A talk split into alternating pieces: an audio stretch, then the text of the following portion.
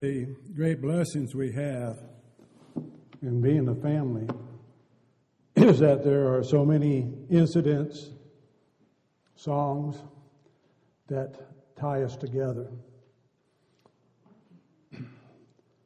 Particularly the one we just sang, 318. Got some fond memories and touching moments of singing that song with Tommy Wheeler when he was in the hospital. Uh, precious moments. God has blessed us. Uh, I appreciate, I've always said, I appreciate Jerry and the selection of songs that he picks, that he always does a good job. Uh, he almost got it today. of course, I didn't give him my outline, so he didn't know what one I was going with or which way I was going. But he picked two major points of my sermon this morning. And uh, uh, spare you the third one of my trying to lead that one. Uh, but just to mention it, one is the love of God. The second point will be, I love the Lord. And then the third point would be number 596, I love you with the love of the Lord. We have God's love, our love for God, and the love that we are to have for one another. And indeed, we ought to be able to sing that I love you with the love of the Lord. Each day that we live, each time that we have to be together, indeed, is just a precious time and a glorious time, enabling us, challenging us to look forward to a time when we could sing eternally with our God in heaven. We want to consider that thought of the love of the Lord for us, what He's done for us, what He's doing for us, our love for Him, and then our love for one another.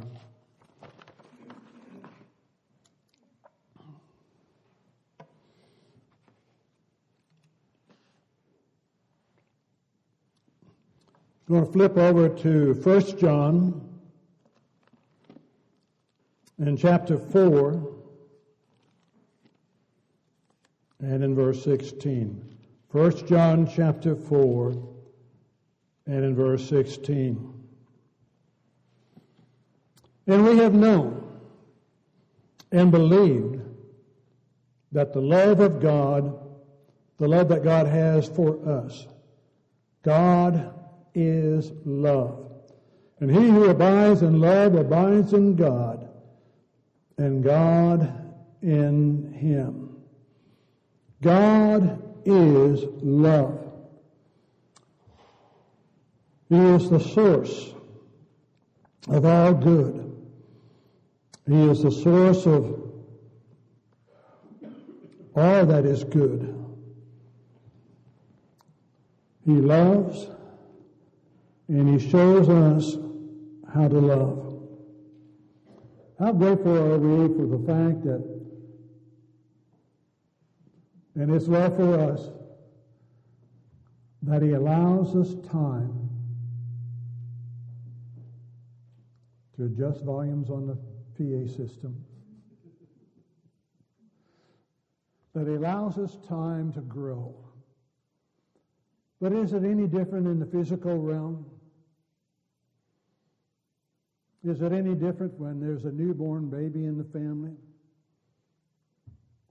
That you give that child time to grow? And that you deal with the imperfections and the hardships that come along the way? I always get in trouble when I use personal illustrations, I guess. but this thrills my soul to watch my son with his son because my grandson has his granddaddy in him.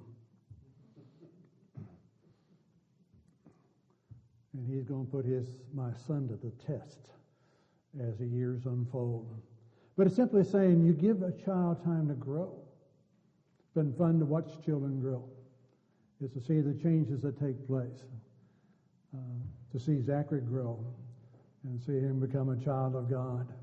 Uh, great things that take place along the way. It, it, it thrills the soul. But it takes time, and there's imperfections along the way. None of us that are older have any imperfections in us, do we? Uh, yeah, all right. You know, we all got it figured out and do what's right. We never stumble along the way, never forget what we ought to do and need to be reminded. Uh, God is patient with us. He is love. He is the source of love. And He teaches us how to love, how to be patient. What would we do if we did not have His Word and the promises that He's given to us in His Word? That if you confess your sins, God's still going to chalk them up in His memory. Is that what we would want? Is that what we expect? If we confess our sins, God is faithful and just to do what? To forgive us of our sins and to do what else? To cleanse us from all unrighteousness. See, I know you know those verses. I see you citing them back to me. uh, that He cleanses us from all unrighteousness. What a blessing that is. This love that God has for us.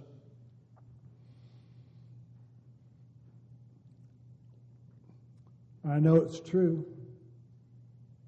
because we are still here. God loves us. I know that time has no relevance to God, for He is eternal. But He's created us with a limitation of life. And in that limitation, we begin to learn some things along the way. You start with Genesis 1 and you begin to read. And when you get into chapter 3, you see the change that takes place. And God did not end life when Adam and Eve sinned, did he?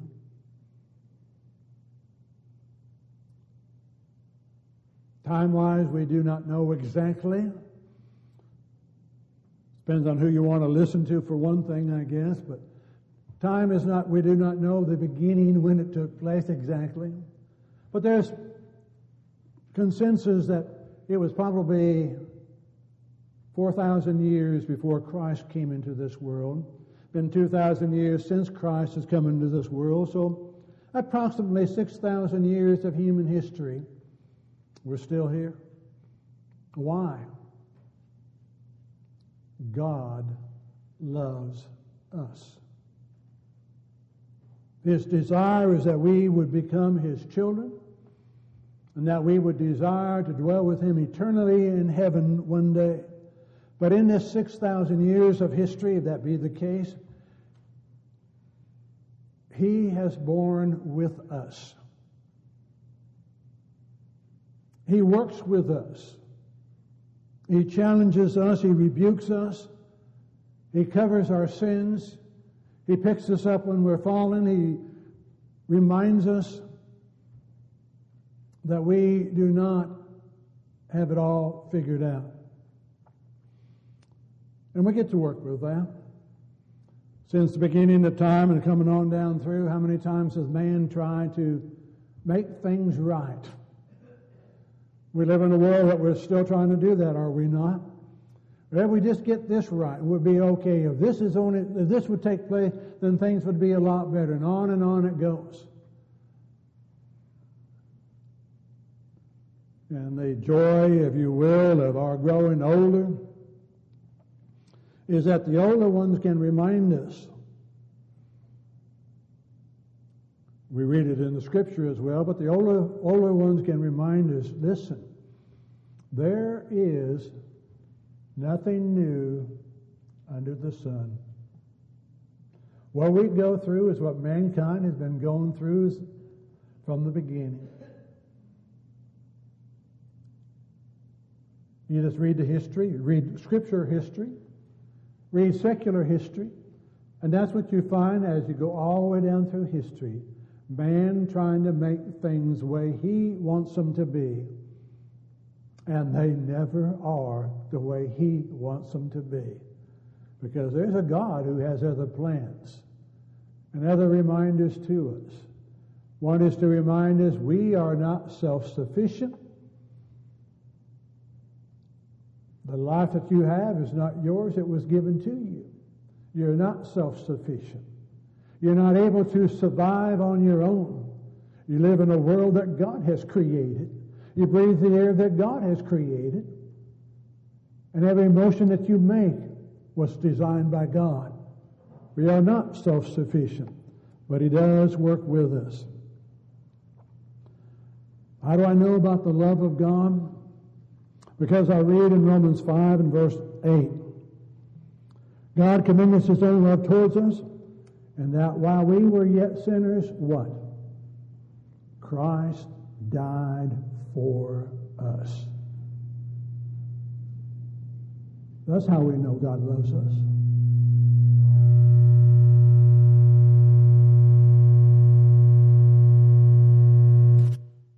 Human beings are imperfect. so we work with that.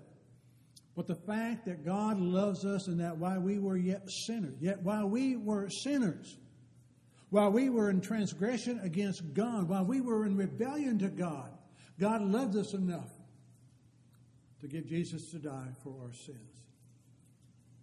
And that He's still with us.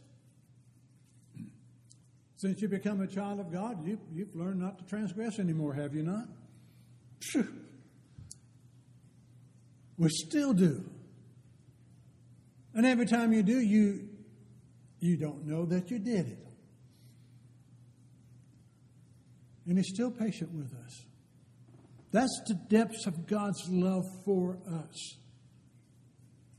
That's the reminder to us of what He is striving to do within our lives. You look in 1 John chapter 4 and in verse 10.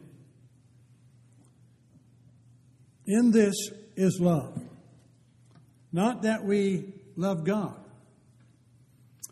but that He loved us and sent His Son to be the propitiation for our sins. Big word to simply say, God paid the price for your sins. The wages of sin is what? Death.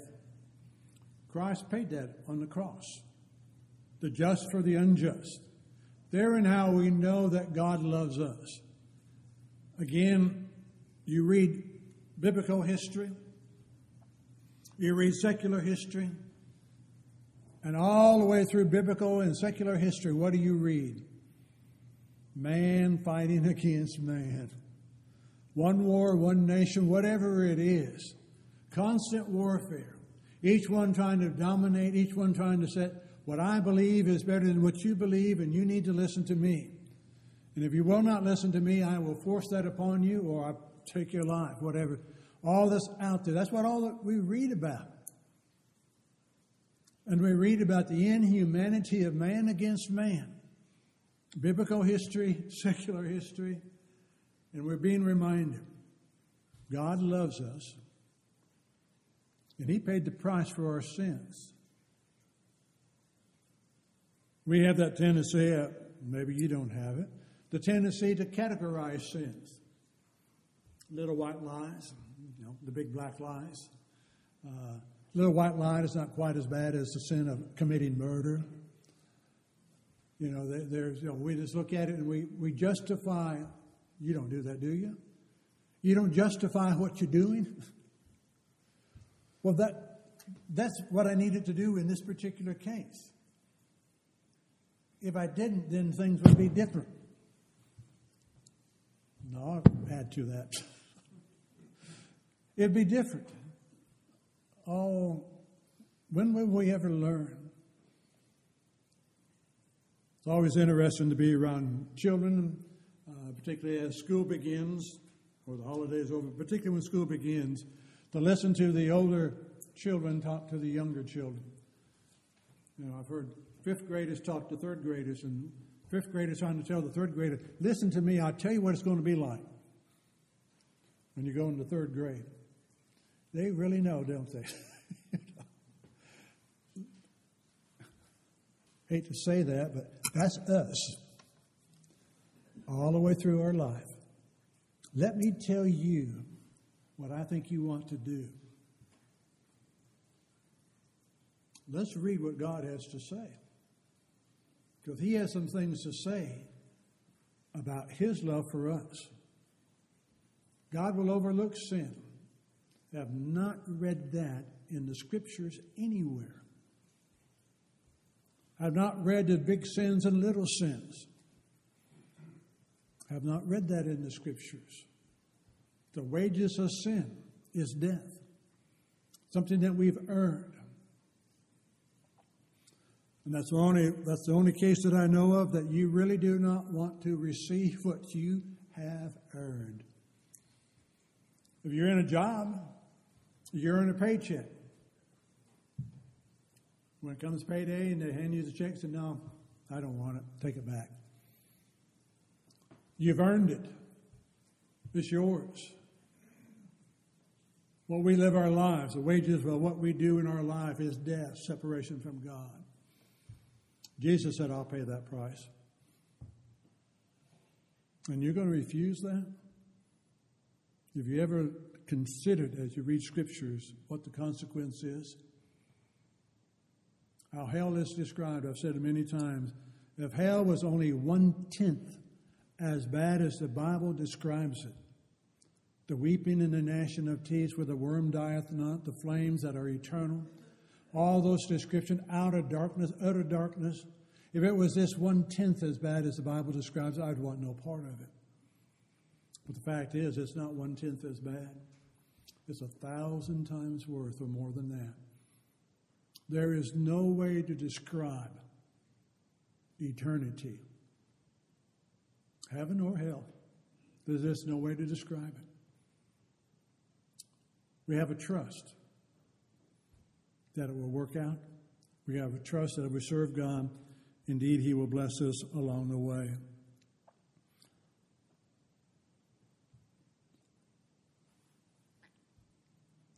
Peter reminds us in 2 Peter 3 and verse 9 that the Lord is not willing for any to perish, but for all to come to repentance. That's God's love for us.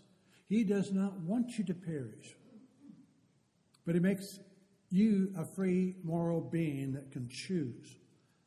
What a responsibility that is. You have the ability to choose.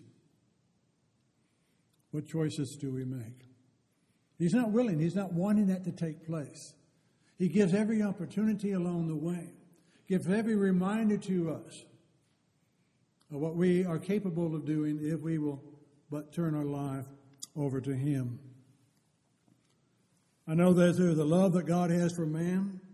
It's described again in Romans 5, uh, Romans 8, excuse me, verses 35 and following.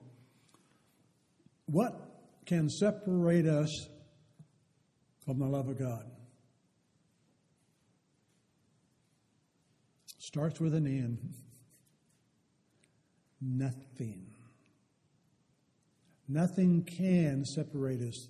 There will be things that will separate us, but nothing can separate us from God if that is our desire. That's what we want. I want to be so close to God that whatever it is, you look at some, some of the things described there in Romans 8:35 and following.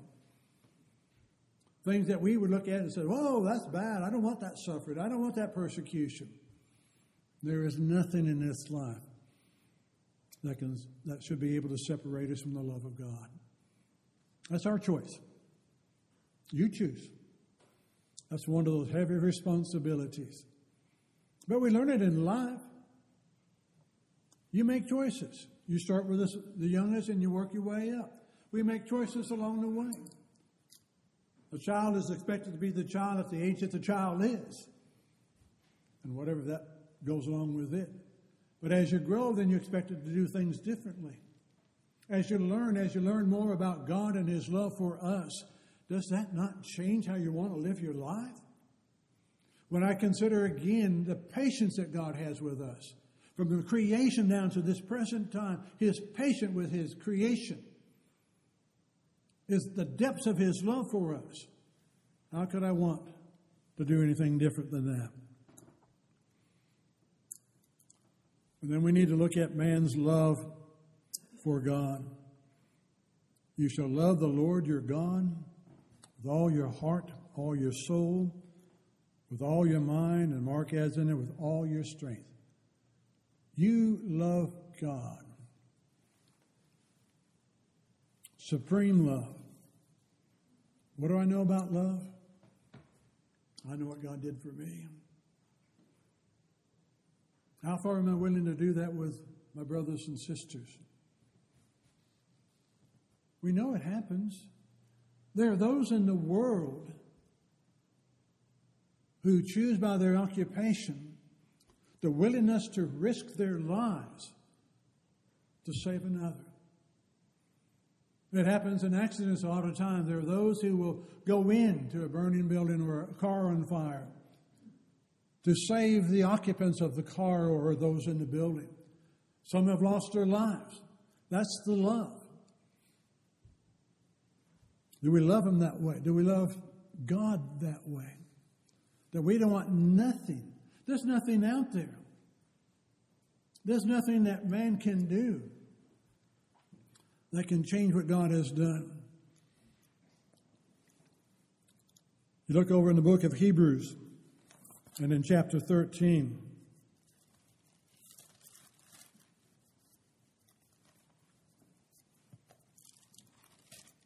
Look at verses 5 and 6. Let your conduct be without covetousness.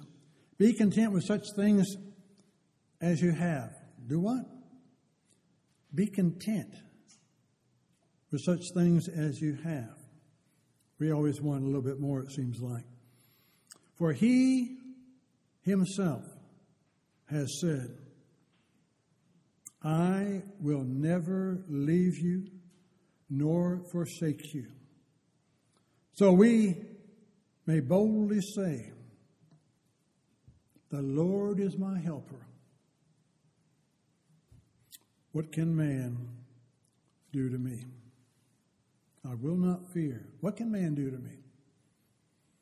Well, I've got a vivid imagination. And I can think of all kinds of things. But every single one of them is physical. Every single one of them deal with the physical. And one thing I know, just by observation, by scripture, the physical life is going to end like a vapor, appears for a little while, and then vanishes away. So, whatever it is in the physical life that man wants to do to me is only temporary. It's a vapor. It may seem like eternity, but there is a promise that it is not eternity. It seems like it will never end, but that's the physical life. It will end.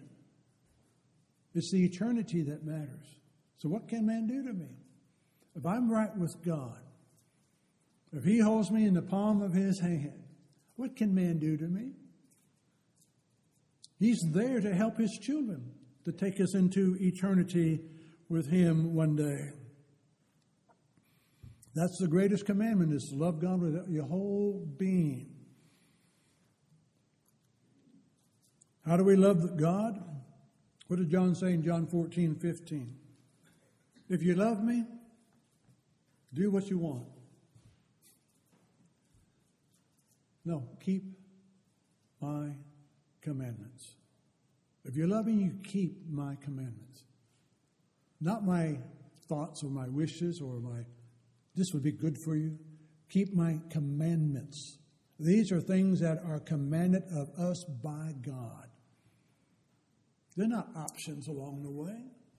Sometimes we try to make them options. But they're commandments of God. If we love Him, since I already know how much God loved me, why is it so hard for me to love Him by doing what He says to do? Because anything that He's asked of me, anything that He's required of me, is always, always for my good.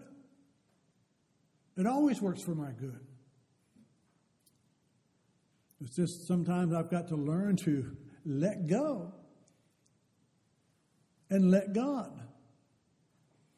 Just let go. You don't know what's going to happen. Let go and let God. We've lived life long enough to know that when we can do that, or as we look back, as we struggle through some of those difficult times, we already see the hand of God. We've already seen how He's moved. And again, no, the, the, the movement of God of us physically to be at this particular place at this particular time. Again, do you understand how many lives are involved for that even to begin to take place? Some of us have been fortunate enough not to have to move often. Some of us have moved fairly often. Some of us have moved fairly often into different parts of the United States west, east, north, south. I'm just simply saying all of that. How many lives are involved in all of that? How many prayers were offered in the Northeast? How many Christians up there were praying for a preacher to come work with them? Then how many Christians in Illinois, Michigan, Missouri, Tennessee, Mississippi, Texas. Do you understand how many lives were involved? I mean, we're just talking about one person. You put us all together. How many lives were involved? Because again, most of us here are, are transplants. you know, we're, we're transplants. We came from someplace else. How many Christians, and I've used that before, to think how many Christians were involved in just me becoming a child of God. Wow. It's just hard to say. And then you, and you, and you, and you, and you. How many Christians were involved to make that possible? Can I not trust God? That every bad that I see that has taken place, every heartache I have seen that's taken place, every devastation that's come my way, God uses it. And God's involved. And not only that, God, God limits what is able to take place because of trust in Him. He watches over, He works it for good. Why do we love Him? Because He first loved me. I mean, how else do you explain it? Love the God, I love the Lord my God because He first loved me. How could I not love Him and not want to serve Him? And never know what that's going to bring about. Go back to Genesis 22. Read about Abraham being told to offer up his son Isaac upon an altar. Being told that Isaac, been told beforehand that Isaac is the one through whom the seed would come. And now he's been told to go out into the wilderness and offer Isaac as a sacrifice unto God. As you read Genesis 22, do you see any hesitation on the part of Abraham?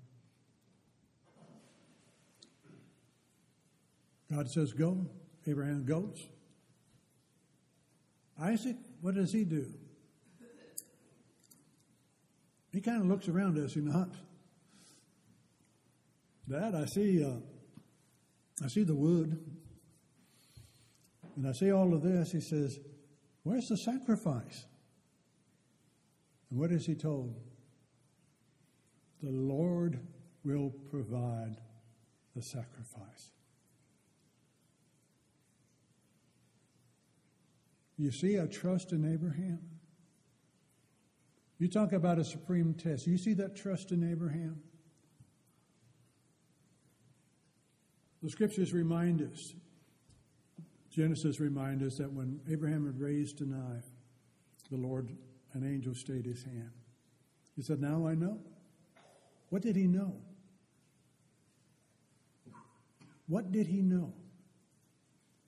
Now I know. Abraham was willing to make that sacrifice. Why? Because he believed in the promise that if he made the sacrifice, reminded in Romans and in Hebrews, that God would raise Isaac from the dead.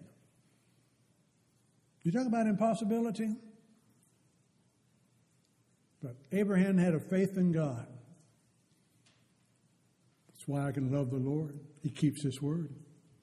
He's made a promise, to keep it. We want it to be our way, do we not?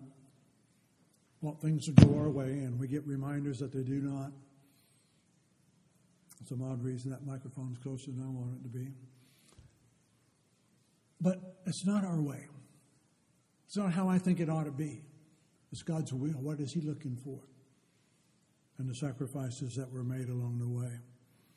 And then there's man's love for one another. Greater love has no man than this, that a man would lay down his life for his friends. John 15, 13. That new commandment I give you in John 13, 34, that you love one another. And look at the rest of it. You love one another as I have loved you. How are you doing on that one? How are you loving one another as Christ has loved you? None of us have any oddities. None of us have any little burrs that kind of get under the saddle of somebody else, do we? No, I didn't think so. Yes, right.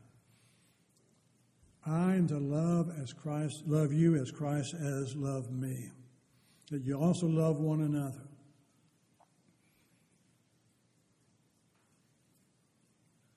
God loved us, 1 John 4 11. We also also ought to love one another. God knows that. God knew that we would need Him. Going back to Genesis 4. What did Cain do? And yet, what was God willing to do? If you do what? What is right, will you not be accepted? You have transgressed. You have sinned against God. But if you will do what is right, you will be accepted.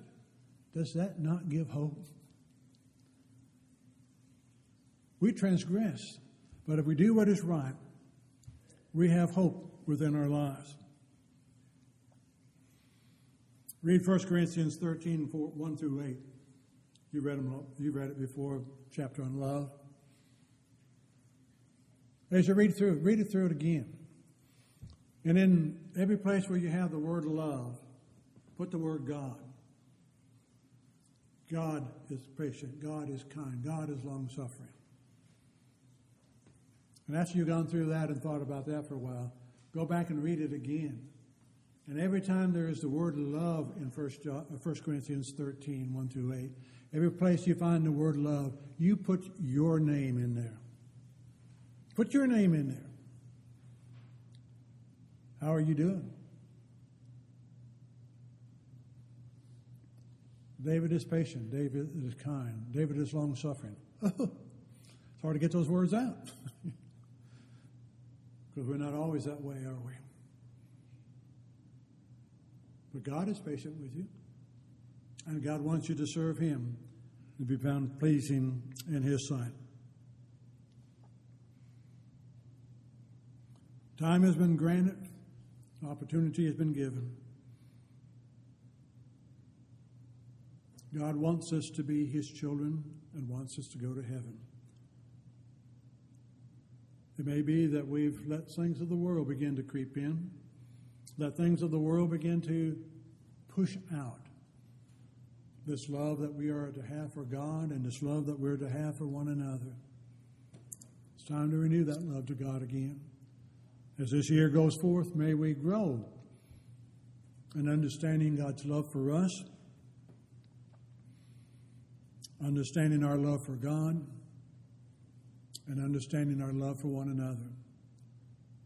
We need to make changes, we need to do that.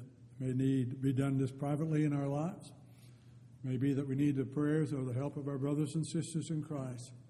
But if we have that opportunity, if we have that opportunity, if you have that need, if we could assist you, if we could help you in any way, making a life right with God, so that indeed eternity and with in heaven would be your home. Make that known this morning as together we stand and sing.